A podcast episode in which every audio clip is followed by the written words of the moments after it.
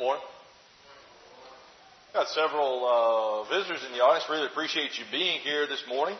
Uh, if you want to, you can open up to Exodus, the 20th chapter. We're going to get there in just uh, one moment.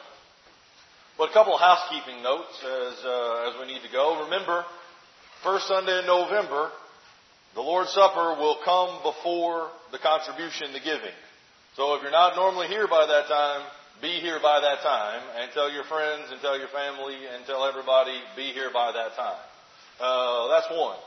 Two, I've been asked a couple times if I am moving away. I am not moving away. Uh, I just like to set that record straight. I'm not going anywhere. So, uh, not, you ain't got to worry about that. Thirdly, let's get started. Uh, I just wanted to get that out there. All right. So, we've been talking this year about being holy as God is holy. And this quarter we've been talking about being holy in our worship. And we're just saying, let us come into His house and worship Christ the Lord, which we are doing. And as we think about that, I want you to think for a second about the most demanding person you know. They require a lot out of you. Maybe it's a teacher. Uh, one of the kids was downstairs talking earlier today about how their teacher gave them some kind of assignment and it was pretty ridiculous. To which I would usually agree with that. It requires, when you think about something or someone that is demanding, old Merriam Webster, he says or she says about, I don't even know if Miriam is a man or a woman, uh, but two men, there we go, there, see, shows what I know. But old Merriam Webster, they say it requiring much time, attention, or effort. Now maybe you've got a better idea of the person that is the most demanding in your life. That they require the most attention. They require the most effort in your life. And that's not always a bad thing, is it? When we think about somebody being demanding, sometimes we think of, man, somebody is requiring so much, or maybe we might even say too much of me. And I would like to suggest this morning that God is the most demanding person you know. We just saw that when it comes to our worship, when we go into His house and we turn it into what we want, a business, or we turn it into what we want, our own church, He comes in and He overthrows that. He demands so much. And I want you to notice that that is not new in Jesus Christ, that God has been demanding that things be done just the way He wants it. It's been that way all along. You go back to the law of Moses, and most people that don't even know their Bibles, they have heard of the Ten Commandments. And I want you to note how the Ten Commandments start there in Exodus 20.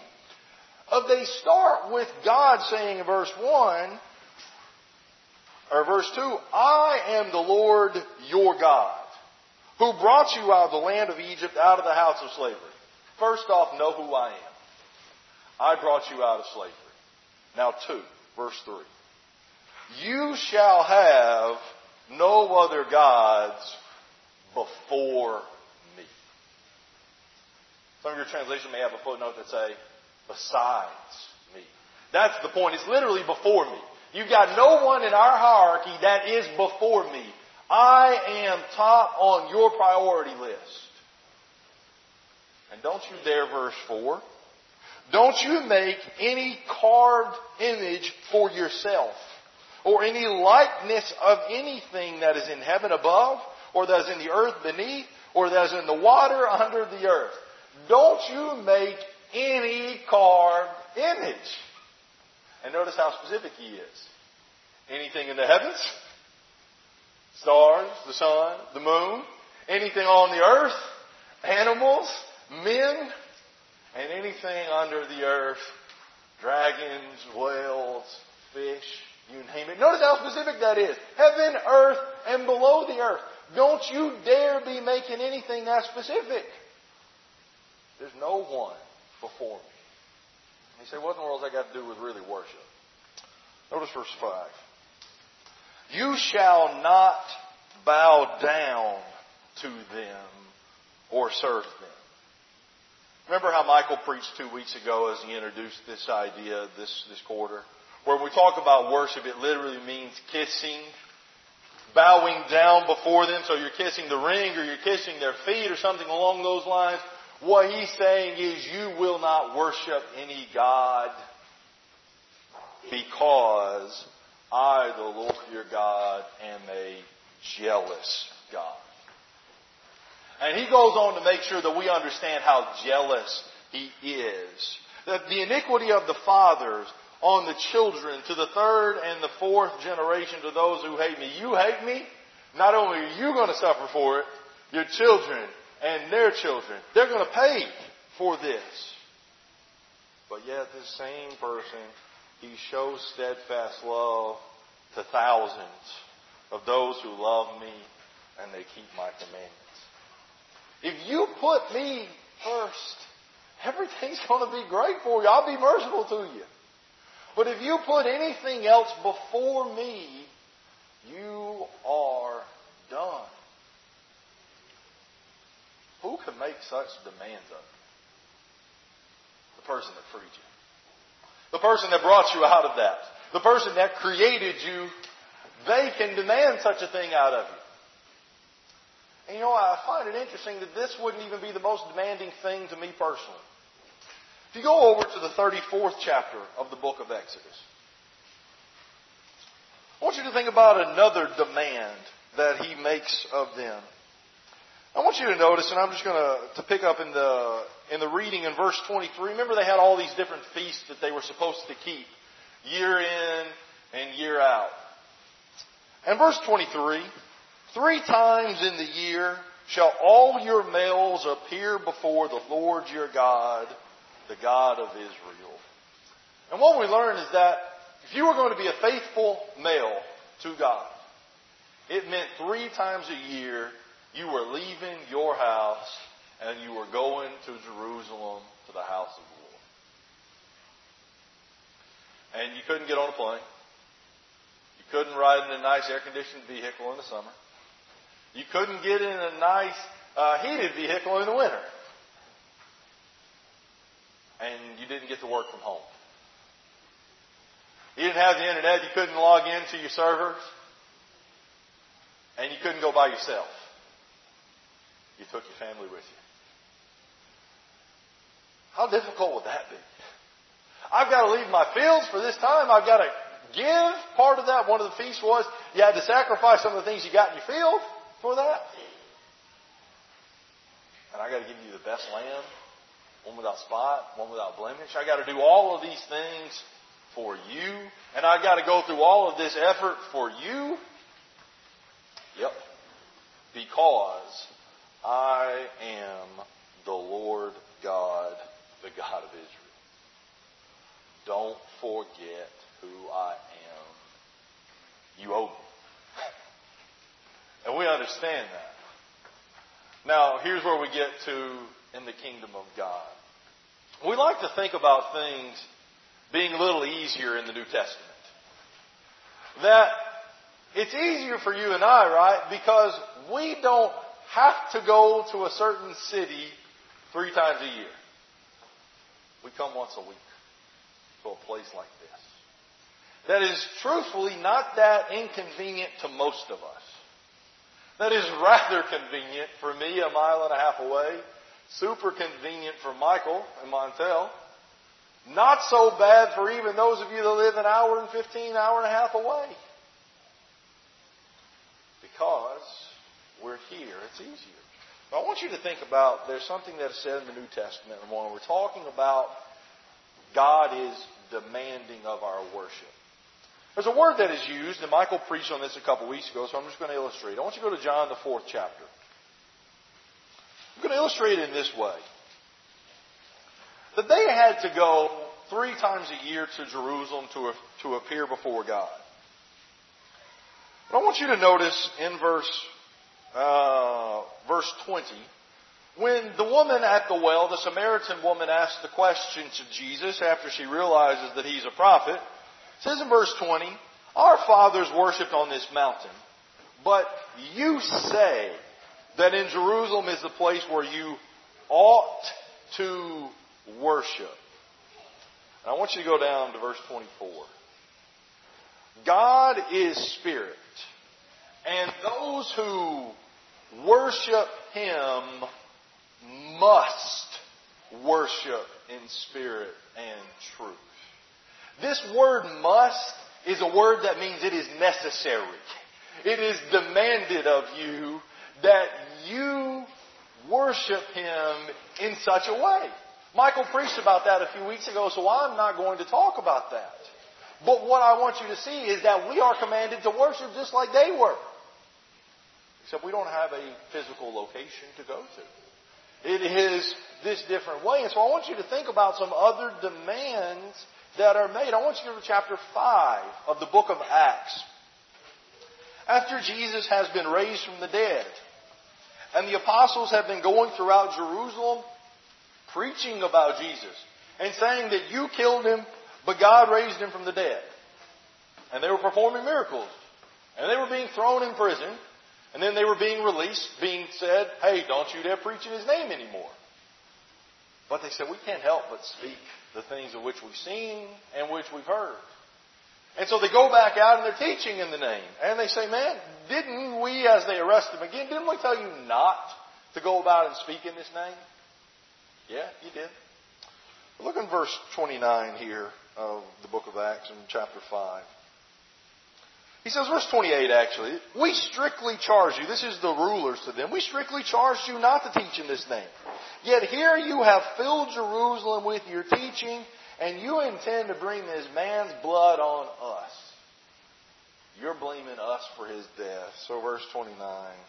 But Peter and the apostles answered, we must obey God rather than men. Doesn't that sound like you shall have no other gods before me? You must obey God. You don't obey your coach over God. A coach is very demanding. I had some very demanding coaches. If you weren't at practice 10 minutes before, you were late. If you weren't at the game half an hour before, you didn't start. You say, man, that's ridiculous. I got homework to do. I got other things to do. Traffic. No. You don't do it. And you obeyed them. You followed them. So guess what happens on a night when there was a gospel meeting? And I had a basketball game that started at 8 p.m. And church started at 7 p.m. Guess what time I showed up? Like 8.15. And guess what I didn't do? I didn't play. Mom and dad didn't make me do it. They gave me a choice when I was a young kid of are you going to go on this trip for school or are you going to go worship for the gospel meeting? They didn't tell me which I was doing. They said, you, you decide. That was a young age.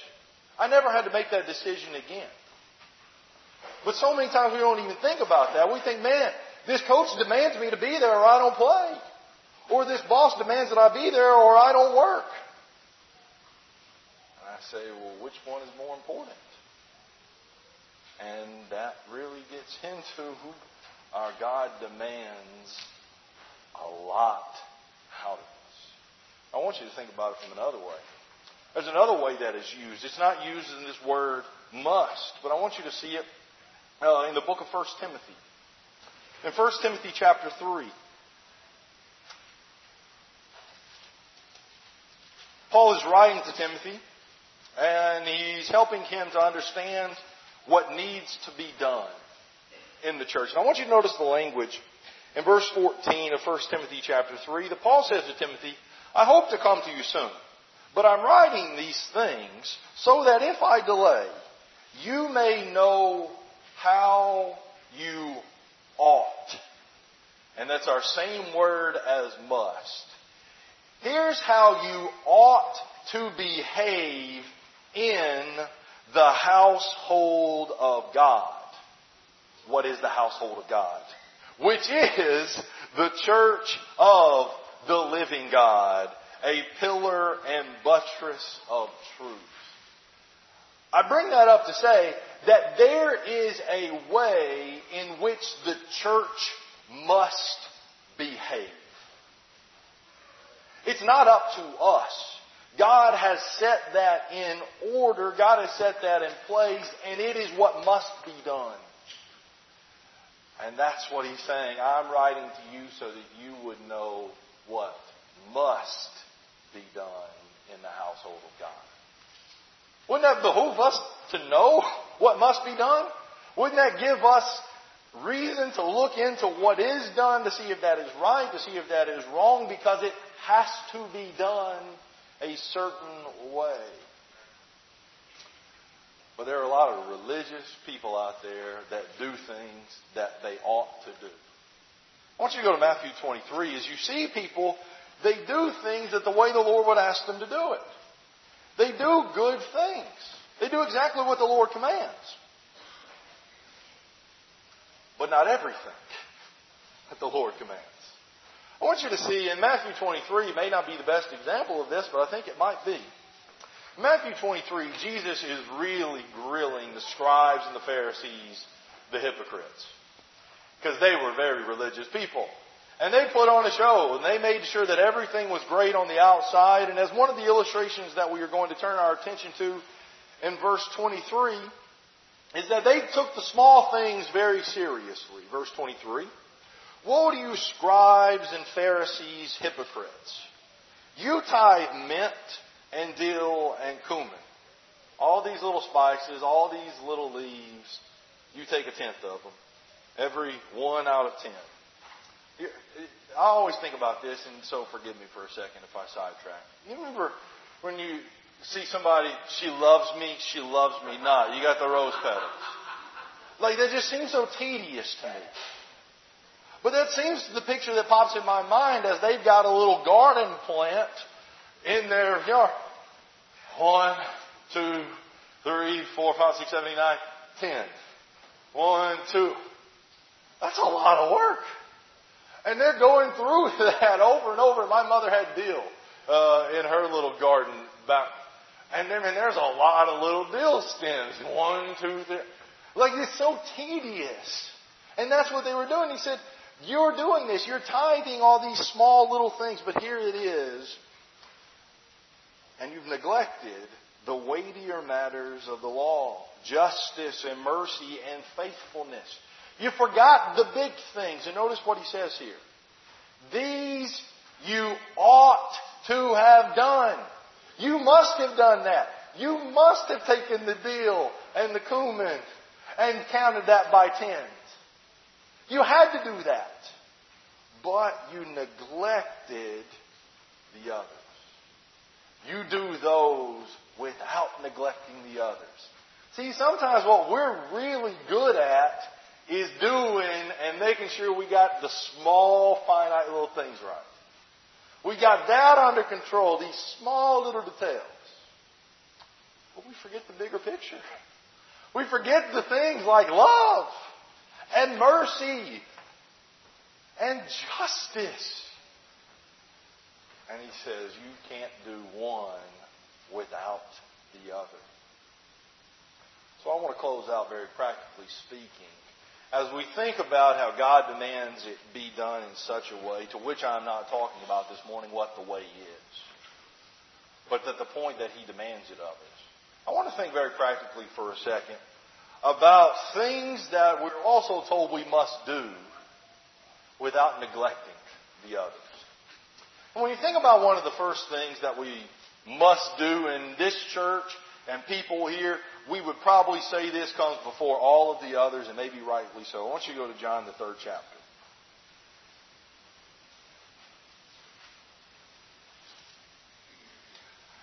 And in John, the third chapter, man comes to Jesus, and Jesus tells him in verse 7 Do not marvel that I say to you, you must be born again.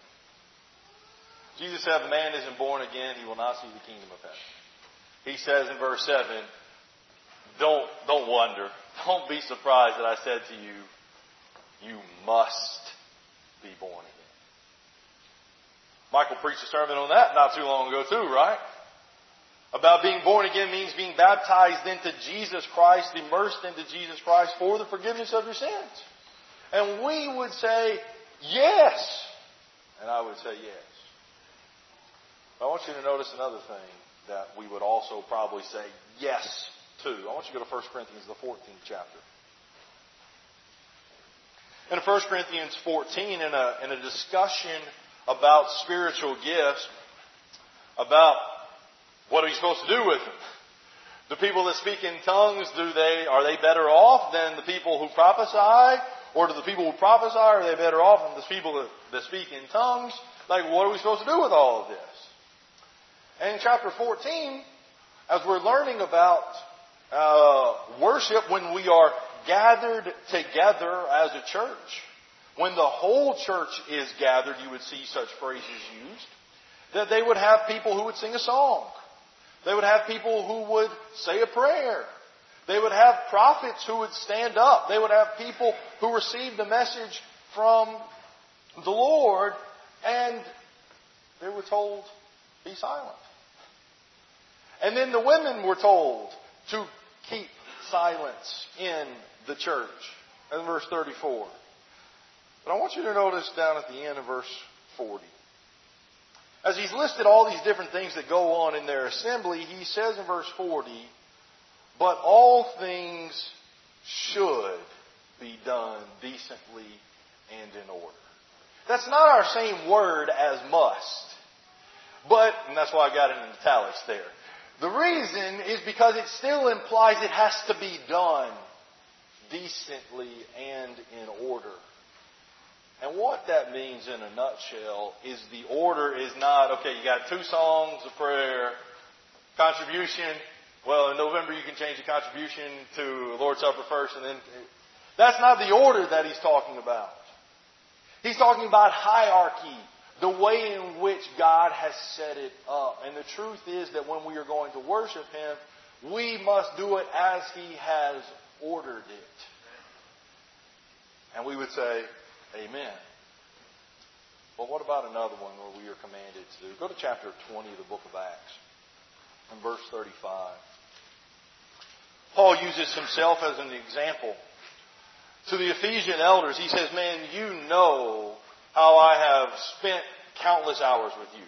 I have labored with my hands uh, night and day. So in verse 33, he said, I coveted no one's silver or gold or apparel. I didn't want your money and I didn't want your clothes. He said, but you yourselves know that these hands, and I can just picture him holding his hands, that these hands ministered to my necessities and to those who were with me. I wasn't asking for a handout. I wasn't looking for it, but I was working. Why, verse 35? In all things I have shown you that by working hard in this way, we must help the weak. And remember the words of our Lord Jesus Christ Himself. It is more blessed to give than to receive. How do you help the weak? He just said it's something you must do. It seems in this scenario he's talking financially. It seems in this scenario that's the first thing that he's talking about is when there's somebody who is weak and somebody who is in need, we must help them. And didn't you see that with the Christians in the first century in Acts chapter 2? They sold their possessions, the things that belonged to them, so that they could support their brothers and their sisters in Christ? Man, that puts me to shame.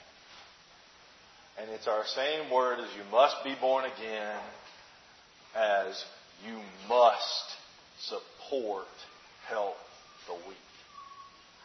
Don't neglect it. Don't do one without the other. And the final one that I want to point out this morning is in ought. I want you to go to Luke the 18th chapter. Jesus taught a parable. And it's a parable about that really uh, kind of goes to me. Uh, and I understand pretty well as a human being. And the parable is about this in verse 1. He told them a parable to the effect, so that it might affect, that they ought always to pray. It's our same word. But notice, it's not just they would pray and not lose heart. What we must do is we must pray. But we must also not lose heart when we pray. So how does he instill that in us? He tells this parable. It says verse 2. In a certain city, city doesn't matter. In a certain city, there was a judge who neither feared God nor respected man. That dude didn't care about anybody but himself. And there was a widow in that city who kept coming to him and saying, Give me justice against my adversary. Kept coming to him. Parents, you kids, keep coming. I already told you you're not going, but they keep coming to you. She said, Give me justice. And Jesus says in verse 4, For a while he refused. No. I'm not going to give you justice. And why he doesn't give justice doesn't even really matter. No, he refused. But afterward he said to himself, Though I neither fear God nor respect man. Like he understands that about himself. I'm not doing this for anybody but myself. He says, Yet because this widow keeps bothering me, I will give her justice so that she will not beat me down by her continual coming. The thing, the only thing that guy cares about is leave me alone. Says, I'll give you your justice. Is that God? Just leave me alone? No, what is God? Verse 6. The Lord said, Hear what the unrighteous judge says. Will not God give justice to his elect? To those who cry to him day and night. Will he delay long over them? I tell you, he will give justice to them speedily. Nevertheless, when the Son of Man comes, will he find faith on the earth? I think that ties directly to will he find people who prayed and did not lose heart? And that's what he is expecting. That's what we must be. And I'm telling you, that ain't easy to do. Because, man, it feels like a long time. God, I've been praying about this for days. God, I prayed about this a couple hours ago. God, I've been praying about this for years. God gives what we need. And what He's saying is what you must do, keep praying, don't doubt. Because when you doubt, as James 1 says, don't think you'll get anything. Don't expect anything. There's an unstable man. He's double minded in all his ways. He can't. We must not lose heart. We got to hold on to those little things. But we got to do all of it. What we must do. Maybe this morning you must be born again. You've not entered into the kingdom of God. Or maybe you must start doing a little more that you keep abounding in doing good things as 1 Thessalonians 4 and verse 1 would say. Whatever the case, why don't we do what we're supposed to do and give God the worship that He demands? Subject anyway, won't we come now as we stand and as we sing?